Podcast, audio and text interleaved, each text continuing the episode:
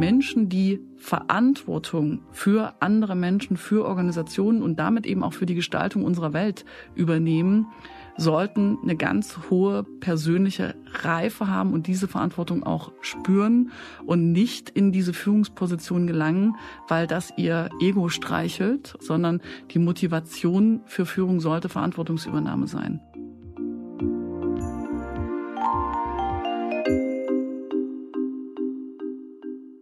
Das war Konstanze Buchheim. Sie ist Unternehmerin, Personal- und Strategieberaterin und eine von Deutschlands erfolgreichsten und zugleich auch ungewöhnlichsten Headhunterinnen. Ja, wir haben uns im Sommer in Berlin getroffen, um über flexible Führung zu sprechen.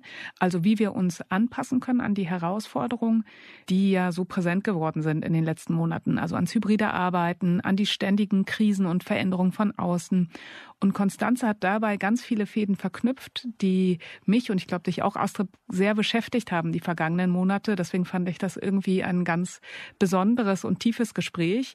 Wir haben über Reifeführung gesprochen, über das Thema Verantwortung und auch über die Balance von Empathie und strategischer Analyse. Mhm.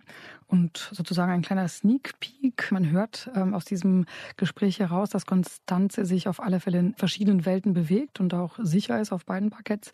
Sie ist ja in der Digitalwirtschaft groß geworden, bei einem der ersten großen E-Commerce-Startups in Deutschland, bei Spreadshirt. Später begleitete sie die Transformation und das Wachstum von Startups wie Delivery Hero und Mr. Specs, also ganz große Namen sind dabei. Und mit ihrem eigenen Unternehmen iPotentials berät sie inzwischen aber auch ganz klassische Konzerne wie Daimler, aber auch Familienunternehmen wie Deichmann oder den Baustoffhersteller Knauf. Und damit herzlich willkommen zu Team A, dem ehrlichen Führungspodcast. Ich bin Astrid Meyer, Chefredakteurin Xing News. Und ich bin Antonia Götz, Chefredakteurin des Harvard Business Manager. Und damit hören wir doch gleich mal rein in das Gespräch.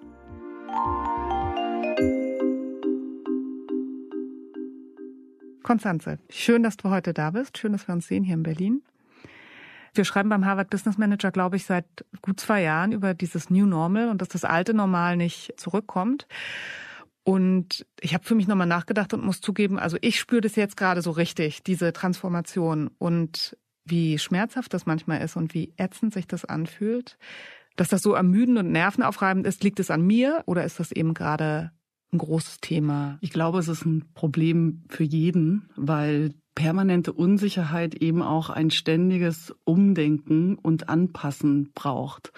Und damit sind wir automatisch raus aus unseren Gewohnheiten, Denkmustern und all dem, was auch das Gehirn kennt. Und damit sind wir permanent gefordert. Und das ist ultimativ anstrengend. Dazu kommt dass wir über das Digitale, das eben jetzt eingezogen ist in den letzten zwei, drei Jahren, dass das deutlich digitalere Arbeiten, wir auch mehr tatsächlich noch in die Tage reinpressen. Und ich merke jetzt auch, dass wirklich bei allen gerade die Luft raus ist. Was kann ich selbst dafür tun, um vielleicht etwas mehr hineinzuwachsen in diese neue Normalität? Wir sind durch die Krisen, durch die Unsicherheiten, die hinzugekommen sind, in einer Situation, die eigentlich nahezu nicht mehr führbar ist. Mhm. Und die auch nicht mehr lösbar ist durch einzelne Führungskräfte. Das heißt, wir sind wirklich darauf angewiesen, dass jeder Einzelne, jede Einzelne sich selbst führt mit einer sehr hohen Eigenverantwortung und nicht nur eben sich selbst führt, sondern auch Verantwortung für die Lösung dieser Unsicherheiten und Krisen und Themen übernimmt. Und das erfordert wirklich etwas ganz, ganz, ganz anderes nochmal von uns ab. Ja, und der Knackpunkt dabei ist hundertprozentige Verantwortungsübernahme, ganz klares Entscheiden im Einzelnen, im Individuellen, aber auch ein ganz klares Grenzen setzen und damit ein notwendiges Bewusstsein darüber, wer bin ich, wie kann ich beitragen, wie viel kann ich leisten, wann kann ich das leisten und das wirklich für sich selbst zu managen, ohne dass eine Organisation extern dafür den, den Rahmen schafft. Und es verlangt unglaublich viel von jedem Einzelnen und ist eben auch etwas, was uns im Schulsystem und auch in der Sozialisierung in der Arbeitswelt de facto nicht wirklich beigebracht wurde, weil es ganz viel persönliche Reflexion, Persönlichkeitsentwicklung und Inner Work in dem Sinne braucht, um wirklich sagen zu können, wer bin ich, wie trage ich bei und wie gestalte ich das.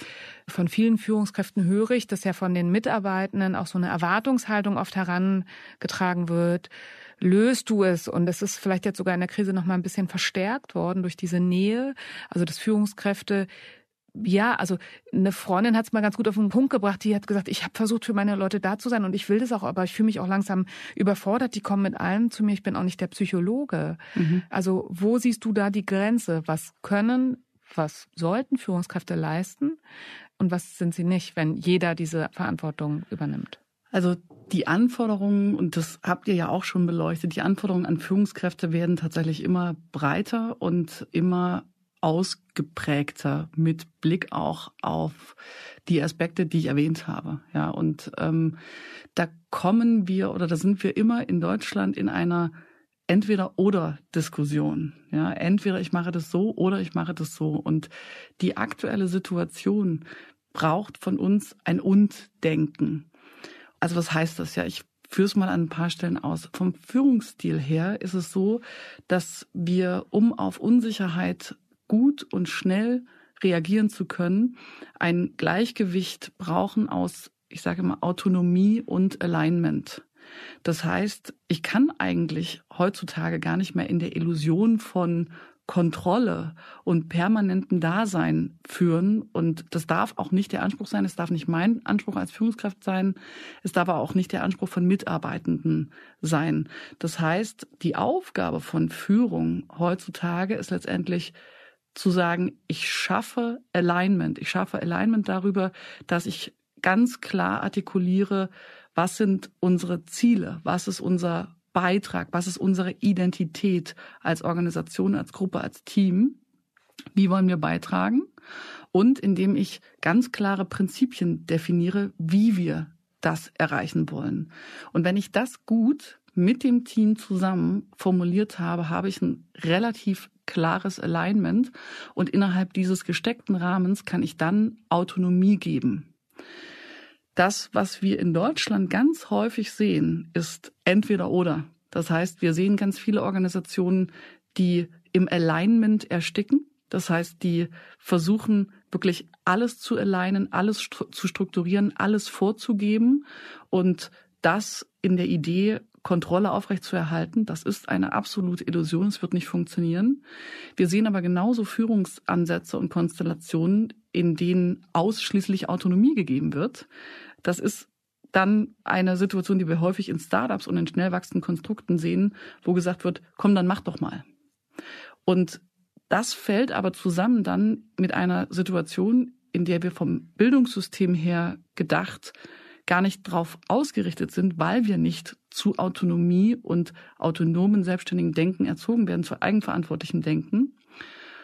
Und deswegen ist es ganz wichtig, dass Führungskräfte eben auch Mitarbeitenden beibringen, wie mit dieser Autonomie umzugehen ist. Das heißt, nicht auf jede Frage eine Antwort zu haben, sondern Schritt für Schritt immer wieder auch mal mit einer Gegenfrage zu reagieren, um immer wieder zu signalisieren, du kennst die Antwort, wir erarbeiten sie beide, um in ganz langsamen Schritten letztendlich zu diesem Punkt zu kommen, den Mitarbeiter, die Mitarbeiterin in die Situation zu bringen, deutlich autonomer im Rahmen dieses abgesteckten Rahmens zu handeln. Das habe ich schon relativ viel erzählt dazu, aber um das nochmal zu ergänzen, das erfordert auch ein und in puncto emotionale Intelligenz und kognitiver Intelligenz. Warum? Ich brauche von Führungskräften heutzutage eine permanente Analyse der Situation. Das heißt, wo stehen wir? Was hat sich verändert? Wie passen wir an?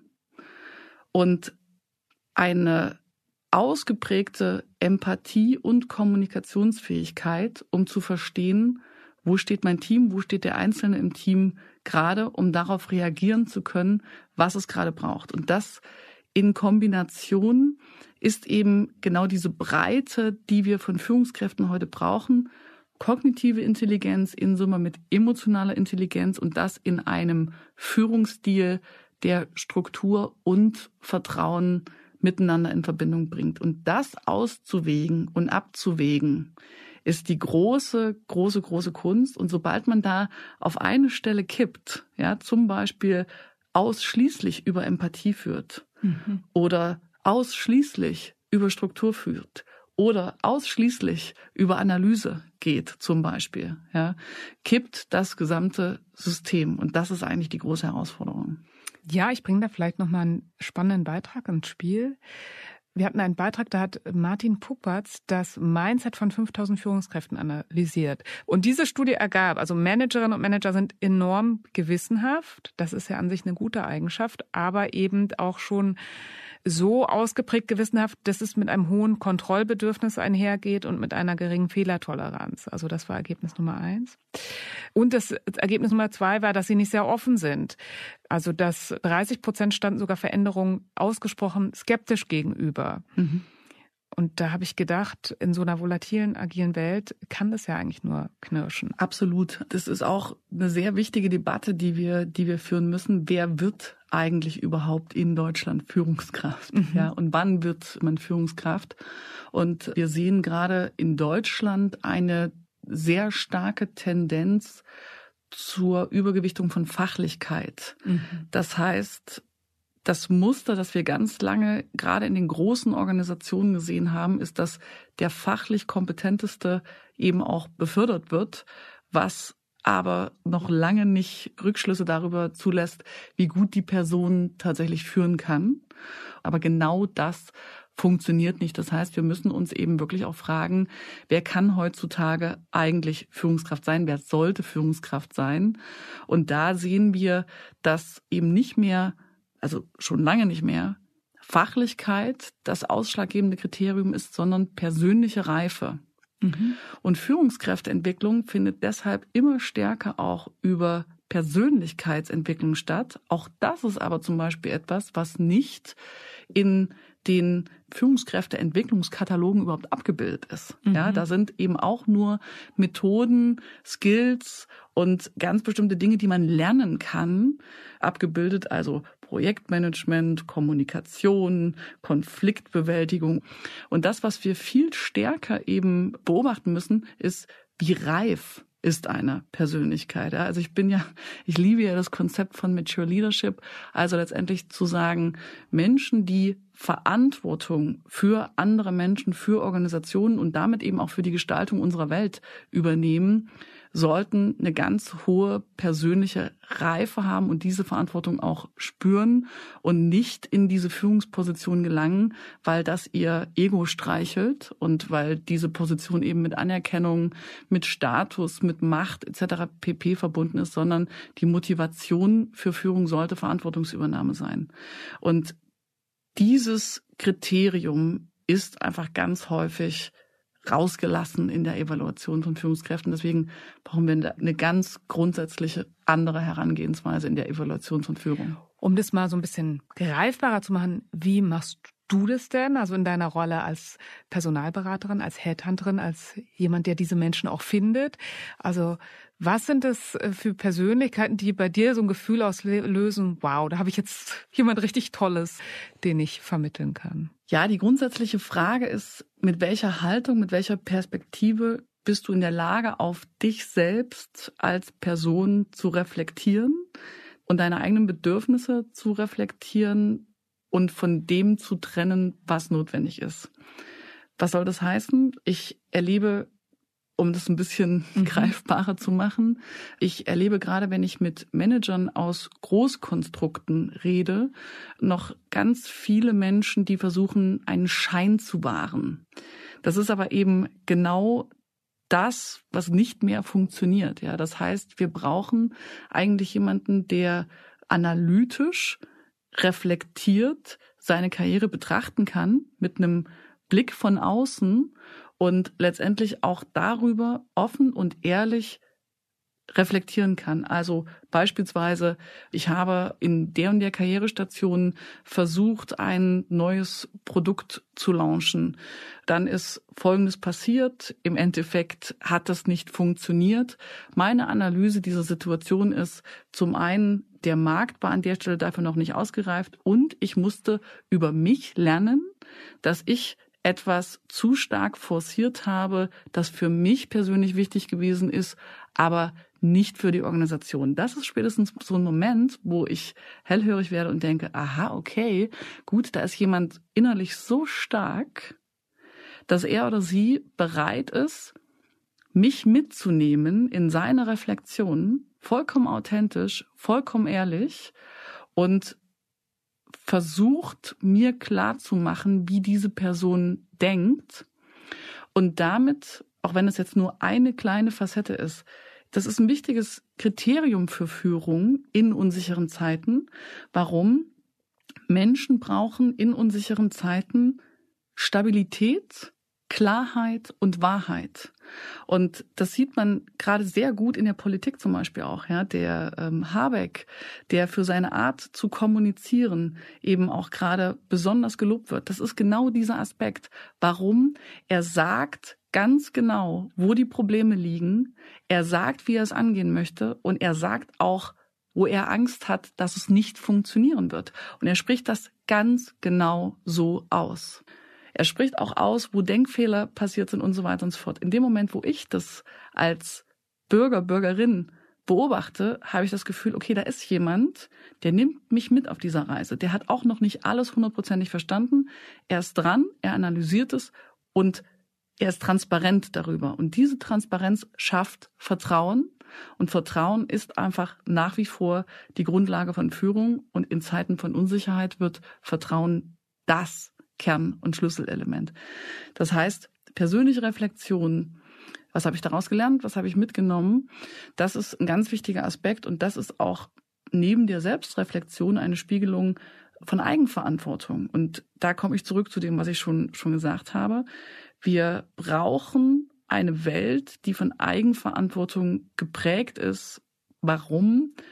Weil die Herausforderungen dieser Zeit nicht mehr durch einzelne Persönlichkeiten lösbar sind, sondern die Verantwortungsübernahme jedes Einzelnen brauchen. Viele Menschen, die sind so scheinbar reflektiert. Also wenn mhm. ich mit denen abends beim Wein zusammensitze oder beim Bier oder die so kennenlerne, auch in meiner Rolle als Führungskraft, soll ich die Person vielleicht in mein Team holen, dann wirkt es erstmal so. Solche Menschen habe ich aber auch schon im Unternehmenskontext erlebt und sehe, sie sind weit entfernt von dieser beschriebenen Reife. Also wie findest du heraus, ob das sozusagen eine äh, Salonreife ist oder wirklich eine tiefe Reflexion und eine Haltung dahinter steckt? Ja. Wir können das daran festmachen oder ich sehe das daran, wie groß die Perspektive ist, die ein Mensch einnimmt. Also wie viele Komponenten eben in die eigene Reflexion einbezogen werden, wie groß der Umfang ist. Ja, das heißt, reflektiert jemand nur sich und allein sich. Das ist erstmal schon wichtig, ein wichtiger Punkt, der Ausgangspunkt. Ja, der Weg zum Bier führt über das Ich, sage ich immer. Das ist die absolute Ausgangsbasis dafür, dass wir überhaupt in echte Beziehung, in echte Interaktion gehen können, dass ich mich voll verstanden habe. Deswegen ist das so die erste Stufe, ja, wenn ich es mal so sagen kann. Die zweite Komponente, und da kommt dann so Multiperspektivität rein, ist, ich erkenne meine eigenen Schatten, sage ich jetzt mal, und verstehe, was das mit dir zum Beispiel macht, als mein Teammitglied. Die dritte Komponente ist, ich verstehe, wie sich mein Verhalten in einer Organisation, also egal ob es jetzt Team, Abteilung oder die Gesamtorganisation, wie sich das da einbettet. Ich kann mein Verhalten und die Konsequenzen dieses Verhaltens abschätzen, was das eben bedeutet für diese Größe. Und die größte Reflexionsperspektive ist eigentlich ein gesellschaftliches zu Ende denken meiner Gedanken. Ja, das heißt, wenn ich in der Lage bin, mein Verhalten in Kontext zu setzen mit dem großen Ganzen, ja, daran sehe ich sehr stark, wie tief jemand wirklich reflektieren kann. Ich kann dir das an einem Beispiel auch nochmal klar machen. Wir haben da ja auch schon mal drüber gesprochen. Das gibt so ein ganz einfaches Beispiel, das ich immer wieder benutze im Kontext von New Work. Die ganze New Work-Debatte ist eine Debatte, die durchaus großes gesellschaftliches Veränderungspotenzial hat, beziehungsweise Ausdruck einer gesellschaftlichen Transformation schon ist. Ja. Die Frage ist nur, mit welcher Haltung des Einzelnen wird sie interpretiert? Und ich habe eben auch schon mit Menschen gesprochen, du hast gesagt, so oberflächlich reflektiert, die dann sagen, ach super, dann sind wir jetzt mal dran. Also im Sinne von New Work heißt die Abschaffung alter Machtstrukturen und im Grunde genommen eben auch, es gibt keine Regeln mehr, es gibt keine Strukturen mehr, ich kann jetzt machen, was ich will. Und das führt dann dazu, dass eben auch Menschen in einer Haltung in Bewerbungsgespräche zum Beispiel kommen, wo sie sagen, okay, wenn ich meinen Hund nicht mitbringen kann, dann fange ich hier nicht an. Und das ist dann eben zum Beispiel so ein Punkt, den man beobachten kann und wo man halt sagen kann, du, fair enough. Ich habe nichts dagegen, wenn jemand seinen Hund mit ins Büro bringt. Das, was ich aber eben bewerten kann, ist, frage ich mich an einer Stelle auch mal, was das mit dem Rest des Teams macht, was das mit dem Rest des Büros macht. Habe ich an einer Stelle mal Bedenken, ob jemand in diesem Büro eine Allergie hat. Mhm. Und alleine nur zu sagen, oder das anders zu formulieren und zu sagen, ich würde gerne meinen Hund mit ins Büro bringen. Wie handhabt ihr das? Hat hier jemand Allergien? Zeigt mir, dass jemand dass wir denken kann und nicht nur, dass ich denkt. Und wenn man das eben auch mal aufs Gesellschaftliche überträgt, um das Beispiel komplett zu machen, die gesellschaftliche Entwicklung würde eigentlich dann darin bestehen, dass wir sagen, okay, hier ist jetzt Macht, die im Grunde genommen zu jedem Einzelnen in jeder Organisation geht. Wie wollen wir denn gemeinsam mit dieser neu verteilten Macht und Gestaltungsfreiheit, um es mal positiv zu formulieren, umgehen, um etwas zu schaffen, das einen gesellschaftlichen Mehrwert hat? Und das ist dann eine Perspektive, wenn jemand so argumentiert, ja, wo ich halt sage, okay, da kann jemand wirklich multiperspektivisch denken, da nimmt jemand auch nicht nur die Organisation und das Wohl der Organisation in den Blick, sondern sogar noch die Gesellschaft. Daran kann man das festmachen. Das ist ein tolles Beispiel und natürlich im Gesamtpaket auch ein toller Anspruch und motivierender Anspruch. Ich nehme jetzt mal mein persönliches Beispiel, weil darüber kann ich am offensten sprechen. Ich finde auch, es ist eine große Perspektive, die auch tatsächlich so ein ein bisschen Ehrfurcht erzeugt bei mir, weil ich persönlich spüre, dass ich schon heute durch diese Transformation ganz oft an meinem eigenen Anspruch scheitere und dem nicht gerecht werde. Verstehe ich super gut, weil ich auch genau diese Gedanken habe, natürlich. Und ähm, es gibt nicht den einen Weg, den ich empfehlen kann, aber Reifeführung heißt hundertprozentige Ehrlichkeit. Das heißt, wenn du, du hast es vorhin beschrieben, ja, du gehst mit deinen Ansprüchen in diese Teamsituation und du merkst, du kommst da an Grenzen.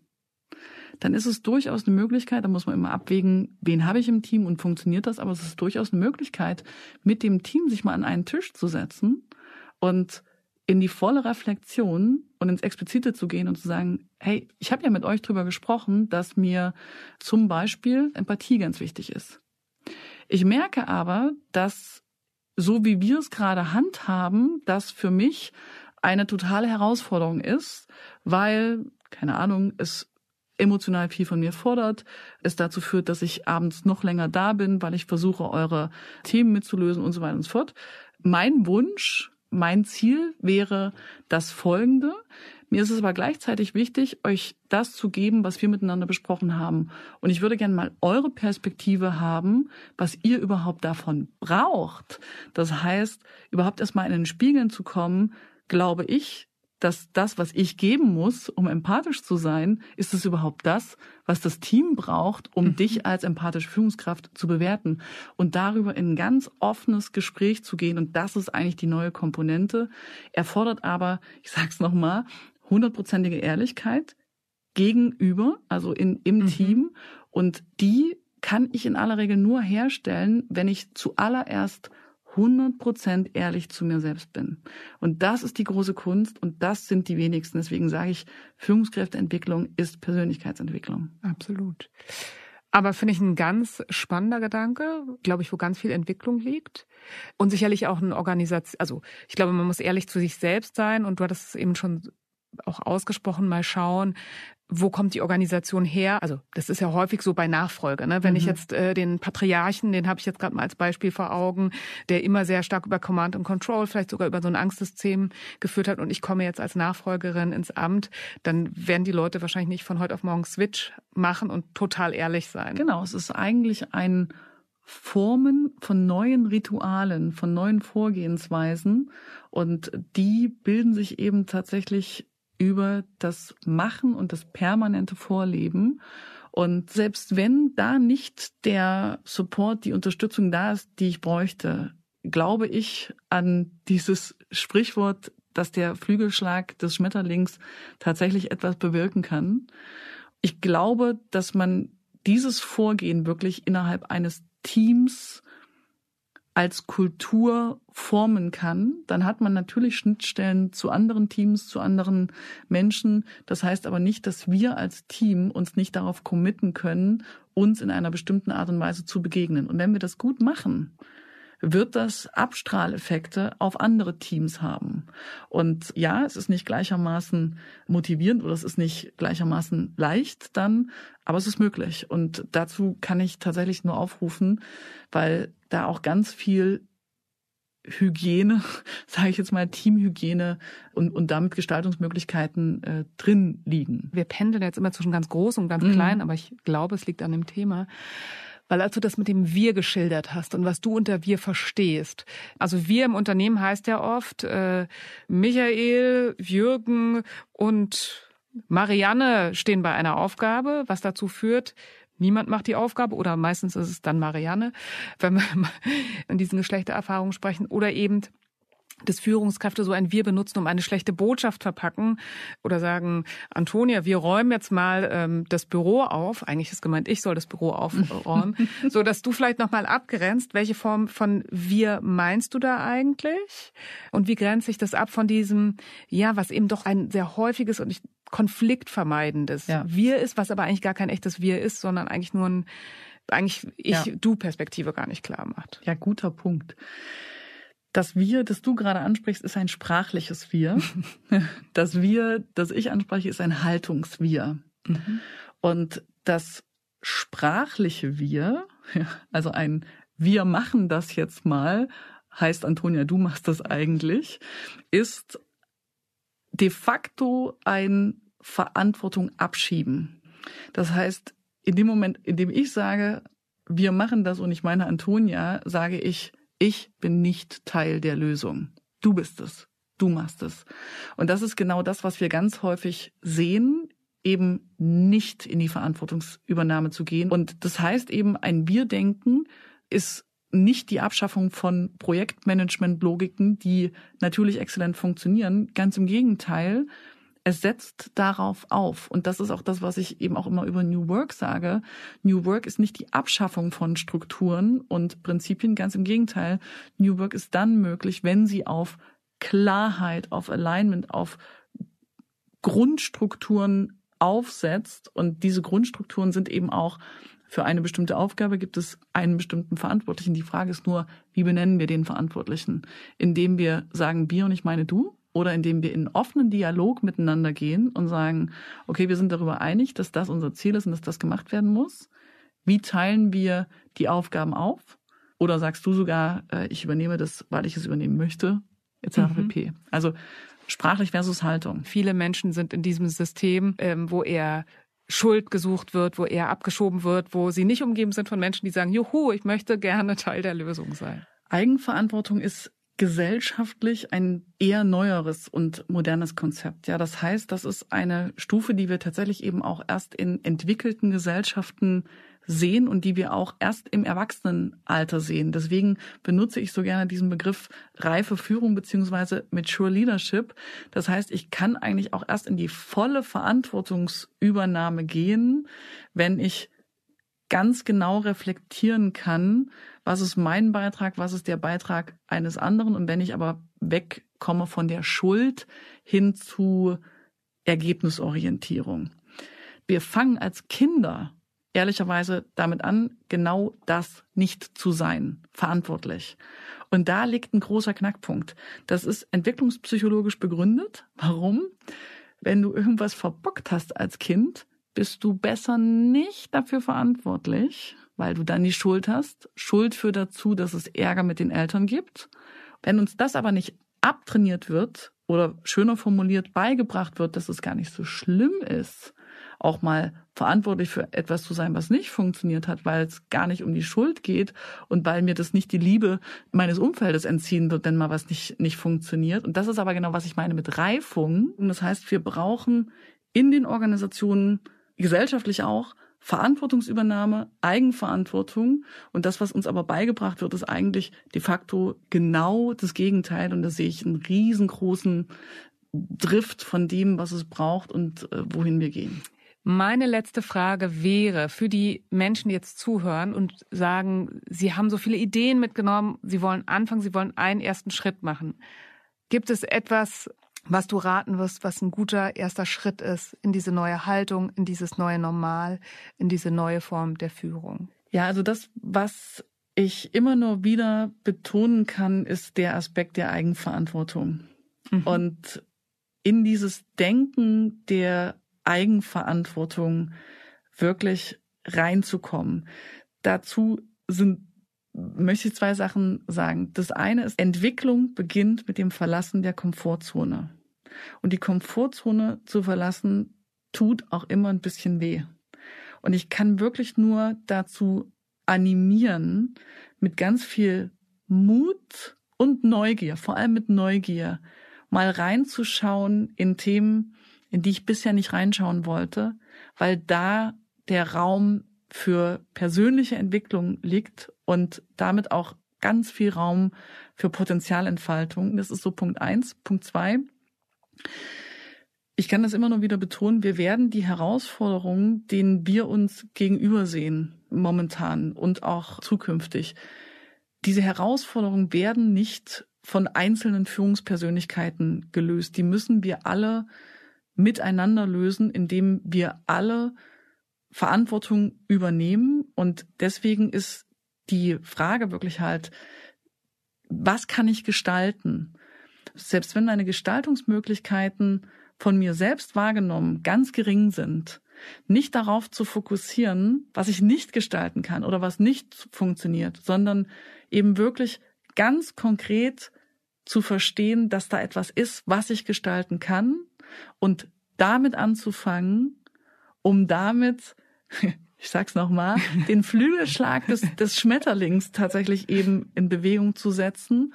Und wenn das jeder von uns macht, dann wird es zu einer Veränderung führen. Und dazu kann ich nur jeden einladen. Was für ein tolles Schlusswort und ein toller Gedanke, den ich auf jeden Fall mitnehme. Was kann ich gestalten, auch in die nächste Woche? Liebe Konstanze, herzlichen Dank, dass du heute bei uns warst. Hat sehr viel Spaß gemacht. Vielen Dank an dich. Antonia, dieses Bild des Flügelschlags, das gefällt mir irgendwie, das nehme ich mit, weil es Mut macht, anzufangen und darauf zu vertrauen, dass man auch damit schon was bewegen kann. Ja, dazu passt auch unsere Hausaufgabe ganz gut, weil am Ende ist es ja auch immer so, darauf hat Konstanze ja mehrfach hingewiesen, die große Frage ist ja, was kann ich selbst gestalten? Viele andere Dinge hat man ja gar nicht immer so in der Hand und was man selbst tut, hat man eigentlich immer in der Hand. Wir haben euch drei Naikan-Fragen mitgebracht. Ähm, das ist eigentlich eine Meditationsmethode aus Japan ursprünglich und diese Fragen werden aber auch im Coaching ganz gerne angewandt und sie können helfen, sich in komplizierten Situationen selbst zu reflektieren und zu hinterfragen. Und im Zentrum dieser Methode stehen immer drei Fragen. Was habe ich gegeben? Was habe ich bekommen? Und welche Schwierigkeiten habe ich gemacht? Ja, und probiert doch mal aus, euch diese Fragen zu stellen vor einem Meeting, in einem Konflikt. Äh, wir verlinken euch auf jeden Fall nochmal einen Text dazu, wo ihr diese Fragen auch nachschauen könnt. Und dazu auch noch einen Text aus dem Harvard Business Manager, wie ihr eure eigene Anpassungsfähigkeit ja so ein bisschen hinterfragen und vielleicht auch mal testen könnt. Vielen Dank fürs Zuhören und wir hoffen, ihr seid in zwei Wochen wieder mit dabei, wenn es heißt Willkommen bei Team A. Bis dann. Tschüss.